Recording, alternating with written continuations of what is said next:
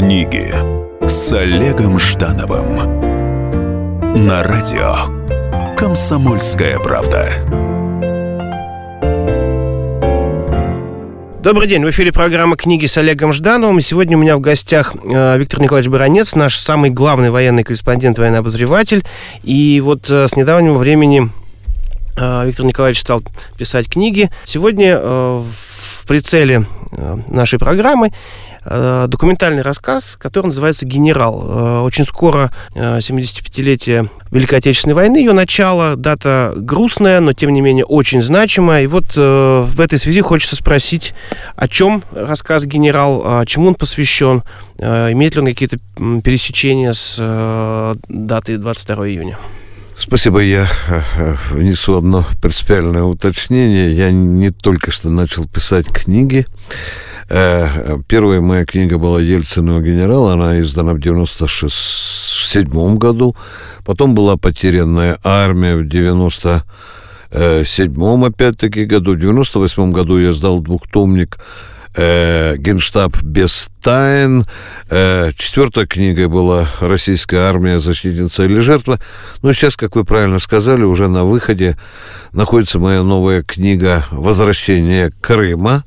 Она должна родиться где-то ближе к августу. Уже обложку рисуем. И, и, и я сейчас начал готовить книгу рассказов э, «Генерал и другие». Так вот, рассказ э, «Генерал», э, он как раз станет заглавным моей новой книги, которая выйдет в следующем году. Она называется «Генерал и другие». Почему я так назвал?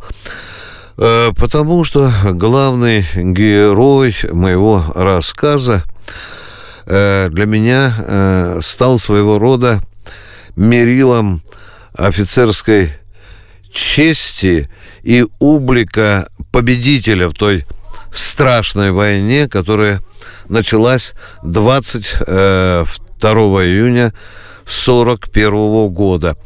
Рассказ имел полностью документальную основу. Я в книге «Ельцин и его генералы» ввиду различных обстоятельств не мог рассказать некоторые детали, чтобы э, не подставлять своих друзей, которые после моего увольнения с Минобороны остались уже служить, и потому промолчал.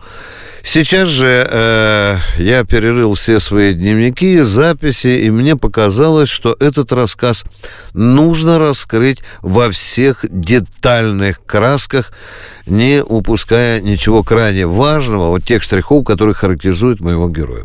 Кто же он, ваш генерал? Это участник Великой Отечественной войны, генерал-полковник артиллерии. Он особенно мне дорог, а потому что во время нашей длительной беседы уже у него дома, он оказалось, он освобождал мой город, котором я родился, город Барвенково, Харьковской области.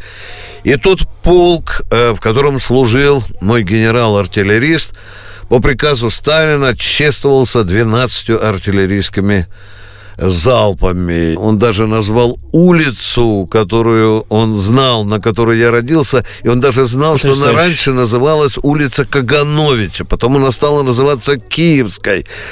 А почему он знал?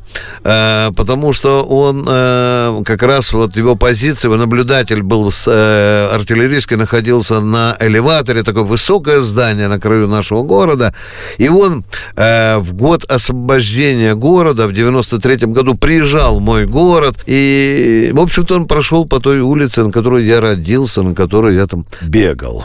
Чем обусловлен ваш выбор э, героя? Ведь, э, на самом деле, конечно, э, замечательных людей, замечательных полководцев и солдат этой войны было довольно много. Его особенные позиции его особенной позицией. Он ее не сдал, несмотря на наши теплые, добрые отношения. Он повел себя достаточно принципиально, хотя меня это страшно заводило, потому что он все время давал понять, что мое поколение полковников потеряли ту боевую славу, которая была добыта в годы Великой Отечественной войны. А какие аргументы э, у, этого человека? Ведь э, после войны было немало операций, там, в которых участвовали э, советские военные. Генерал мой, как свят святыней, как какой-то религиозным. У него была своя некая религия, что та слава, э, которая была добыта российской армией, вот нами, поколениями э, отцов и дедов, новыми офицерами, новыми, новой генерацией генералов и офицеров, она была бездарно э, растеряна. И самое главное, конечно, я читал, что он упрекал нас э, тем, что мы допустили не только э, потерю боевого величия советской армии, но чтобы допустили и развал Советского Союза. Воевать с открытым противником, как было во время Великой Отечественной войны, несколько проще, чем э, все-таки да, участвовать во всяких разных закрытых войнах, да, как там Корея, Вьетнам. Э, ну, у нас была афганская, афганская, и чеченская как раз война еще шла, когда состоялся мой разговор. Вы понимаете, то поколение э, военачальников, солдат офицеров советской армии, именно советской армии, у них э, в сознании устроено совершенно по-другому это сознание победителей великой страны.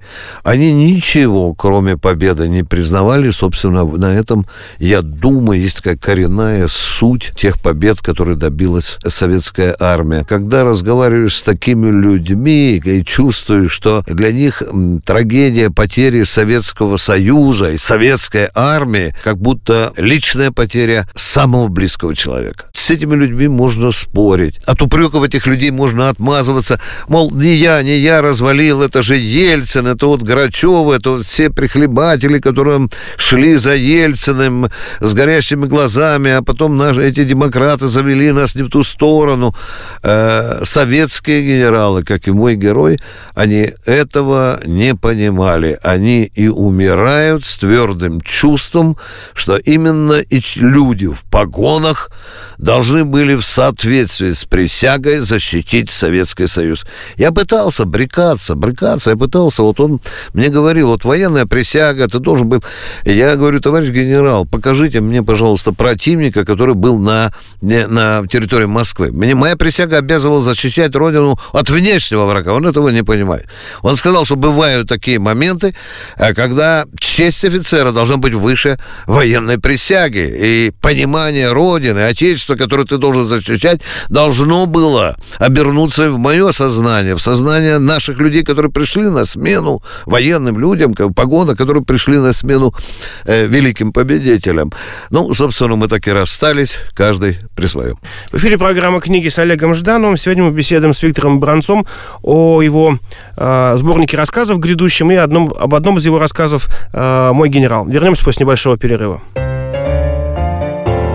Книги с Олегом Ждановым. Единственное на российском радио классическое немецкое шоу. Мартина Видеман поговорит с вами о мужчинах и женщинах, праздниках и буднях, о людях с ограниченными возможностями и о тех, кому повезло, о счастье и несчастье. Предельный градус откровенности. Беседа один на один. Мартина Видеман, ваш друг и советчик. Программу «Ein, zwei, Видеман» слушайте каждый четверг в 10 вечера по московскому времени.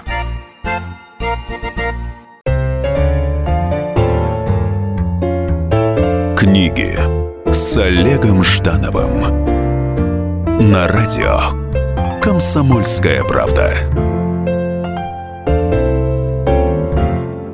Привет, это книги с Олегом Ждановым. Сегодня мы вместе с Виктором Баранцом э, обсуждаем э, очень сложные и важные понятия чести офицера и соотношения этой чести офицерской и э, присяги. А, вот интересно, общаясь с вашим героем, задавали ли вы ему вопрос о, ну, скажем так, легитимности военного переворота. Ведь то, что он говорит, как защитить вам было вот в эту ситуацию? Да, как, как, него... как декабристам, да. как, как, как военного переворота во, всей, во всем мире? Там... Прозвучали, э, да, я задавал ему такой вопрос. Ответ прозвучал так. Я считаю, что была целая группа э, генералов, офицеров во главе с маршалом Советского Союза Дмитрием Тимофеевичем Язовым, которые не изменили военной присяги. Вот вы, полковник Бородец, вы не относитесь к этой категории людей. Потому что вы предали Советский Союз. Вот наше главное расхождение. Я пытался выдвигать свои аргументы, пытался говорить, а как бы было с моей совестью, если бы я расстреливал граждан моего отечества на улицах Москвы, а не, поле, не на поле боя где-нибудь под Брестом или под Псковом. Это очень тонкий моральный офицерский выбор. Он все равно остался при своих. Он говорил мне про Язова, он говорил мне про Поваренникова. Вот те, которые посидели в тюрьме. Вот они сохранили честь, они сохранили, считает он, Э, военной присяги. Это, это такой трагедийный, глубокий, драматичный вопрос, ответ на который до сих пор не найден. Вот интересно, а существуют ли данные, ну, спецслужб, конечно же, о том, э, сколько армейских подразделений были готовы пойти за Язовым вот по стране, а не только в Москве? Были такие подразделения. Были целые дивизии, правда, командиры их, комдивы, тут же снимались, либо на пенсию отправлялись, либо в группу войск. Так вот, вы когда-нибудь будете ехать на аэродром Чкаловский, угу. видите там дерево, обвешанное красными ленточками. Это был один из батальонов, который шел на защиту Конституции. Он был остановлен силами спецназа, и часть офицеров и солдат были расстреляны. Будете там, посмотрите. Это там, в 93-м году? Да, да, это, да, надо, надо это тоже помнить. Мы это тоже помним. Так же, как мы видим эти красные ленточки на деревьях за Белым домом. Я туда часто прихожу поклониться и подумать о нашей истории, в том числе об армии, боевое крещение, которое состоялось при расстреле собственного Верховного Совета народных избранников, которые российская армия, молодая российская армия, которая там год, чуть больше года исполнилась, она блистательно расстреляла избранников народа в октябре 93 -го года. Это тоже трагическая страница нашей новой российской армии. Скажите, э, какой э, выход, финал вот у рассказа? На, на какую позицию вы выводите читателя? Мы разошлись так, оставшись при своем. И то есть и вот это у, нас у, каждого, у нас у каждого осталась своя, своя правда. Но где-то, где-то, конечно, я чувствую, что больше, больше правды или больше прочности его позиции все-таки было на его стороне. Я я до сих пор чувствую себя виноватым перед своим героем. Послушайте, ну вот вы же, вы не один э, человек, который так пошел, выбрал этот путь.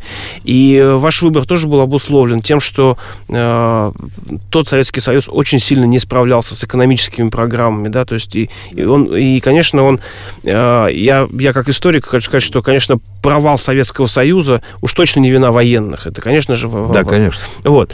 И э, неужели он, э, ваш герой, не дает какой-то скидки вот, ну, ну, на то, что... Ну, Нет не может... Нет, он сказал, что у нас были все шансы там э, совершить разворот Великого Советского Союза по китайскому варианту. Э, у нас были все шансы модернизировать политику. У нас были все шансы влить новую кровь в коммунистическую партию, которая загубила, в экономику, которая у нас была, к сожалению, но иногда ее просто умышленно губили, чтобы разозлить народ. Он все трезвоумно оценивал, оценивал. Он не мог понять только одного. Да, вместо коммунистов пришли демократы, но великая армия должна была остаться. Да, кто-то скажет, это консервативное мнение – кто-то скажет, что потому что за окном были другие реалии. Да, говорил мой генерал, прибалты, они такой отломанный, э, ломать от, от, отщербнутый. Э, можно было их, так сказать, опустить, пусть они идут туда. Но мы имели все шансы сохранить в единой семье Белоруссию и Украину, не расходиться, вот так вот не грыться по собачьи, как мы сейчас вот грыземся, да?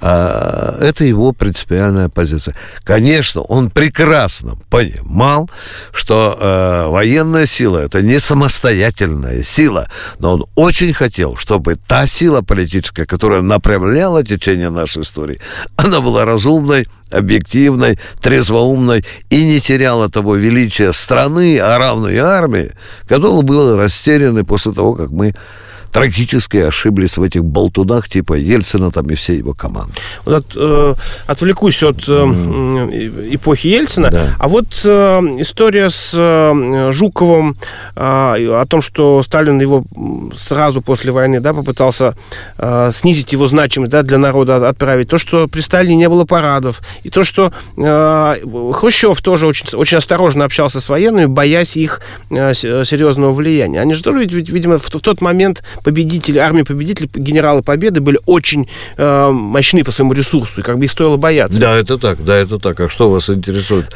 Так вот, э, э, э ваш герой не мог не в этом, ну, отчасти участвовать или быть к этому. То есть он понимал, что э, советская власть э, военных как раз очень, очень, очень сильно пыталась отжать от власти, от, от, от реального пространства. Мой генерал знал все эти истории, знал, как искрило, и, начиная со сталинских времен между политиками и военных, он прекрасно это понимал, но он э, переживал как личную трагедию любую свару между высшим военным руководством и политиком. Он радикальным образом считал, что это не должно быть. А если что-то должно быть, то об этом никто не должен знать. Потому что у армии должен такой имидж. Она должна быть слепо следовать за политиками. За умными политиками. Когда политики дураки, тогда впереди них идут танки. Это его слова. Понимаете меня? Да, вот это, это вещь, э, она, это как закон. Она просматривалась и в 91 году, и она и в 93-м. В конце концов, и в декабре 94 -го года, когда мы бросили дивизии на юг, чего тоже не должно быть. Кстати, в книге моей новой книге э, будут и мои и афганские, и чеченские дневники. Я просто взял два десятка рассказов, э, которые бы, э, которые бы неси, несли себе отцвет э, событий нашей новой эпохи на переломе вот этих двух великих формаций, коммунистической и демократической, так называемой. Э, очень много было в людях нарождалось нового, трагичного, интересного. Фактически рождалась новая формация э, офицеров и солдат. Появлялось новое миропонимание, в какой стране мы живем и кому мы служим. Э, тяжело э, служить в армии, э, где каждый солдат офицеров, и офицер понимает, сколько несправедливости в устройстве того государства, которое мы обязаны защищать. Солдат офицер и не дурак. Он хорошо видит, сколько у нас богатых, сколько бедных, и он слышит, как в спину ему стреляет э, вопросом российский народ. Вы что, защищаете режим? Вы защищаете нефтяные вышки Абрамовича? Или вы, баронец, защищаете Отечество? И попробуй тут ответить. У них есть тоже, как и у моего героя, есть своя логика. И здесь вертифостить не приходится. Здесь нужны прямые, честные, убедительные ответы. Ну что ж, я думаю, что э, этот рассказ и, и сам сборник вызовет огромный читательский резонанс, потому что это э, действительно очень важные темы, они э, противоречивые, и, как и, собственно, судьба России на всем протяжении э, истории. Э, и, к сожалению, э, в общем-то, процесс переосмысления событий э, 90-х годов, вот этого переходного периода, он только начинается. И, конечно, да, еще... Безусловно. Э, Виктор Николаевич, спасибо огромное. В эфире была программа «Книги с Олегом Ждановым». Читайте с вдохновением. Книги с Олегом Ждановым.